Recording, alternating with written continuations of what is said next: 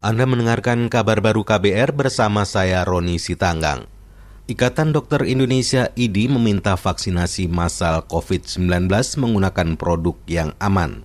Ketua Satgas COVID-19 dari IDI, Zubairi Jurban, menilai keputusan melakukan vaksinasi lebih cepat itu karena keadaan darurat dan dimaksudkan untuk mengurangi jumlah korban jiwa. Eh, vaksin yang dipakai harusnya adalah vaksin yang aman dan efektif aman tidak bikin komplikasi, tidak bikin sakit, malahan efektif itu berarti berhasil, vaksinnya harus berhasil menyebabkan orang yang divaksinasi menjadi kebal terhadap COVID-19.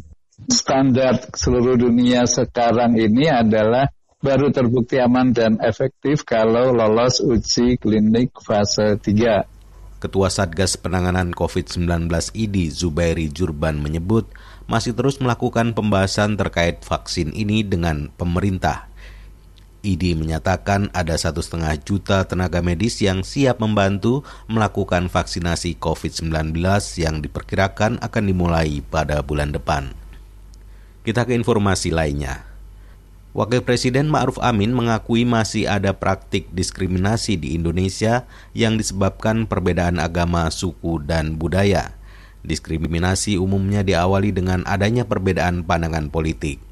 Ma'ruf mengatakan diskriminasi terjadi karena masih rendahnya kesadaran menjaga keberagaman dan perbedaan di Indonesia.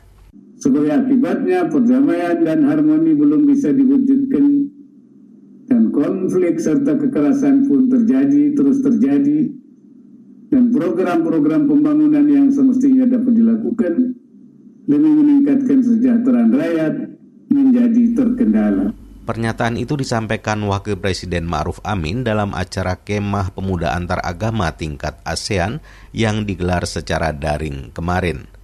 Ma'ruf Amin berharap konflik dan ketegangan akibat perbedaan politik secara bertahap diselesaikan bersama-sama dengan tetap menjunjung tinggi prinsip saling menghormati kedaulatan masing-masing. Kita beralih ke mancanegara. Cina terpilih sebagai anggota Dewan Hak Asasi Manusia dalam sidang umum ke-75 Perserikatan Bangsa-Bangsa. Utusan Cina menyampaikan terima kasih kepada negara-negara anggota atas dukungan itu.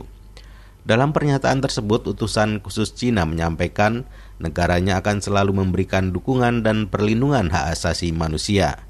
Cina yang telah empat kali menjadi anggota Dewan HAM PBB mengklaim telah meraih pencapaian besar dalam pembangunan HAM sesuai dengan karakteristik negaranya.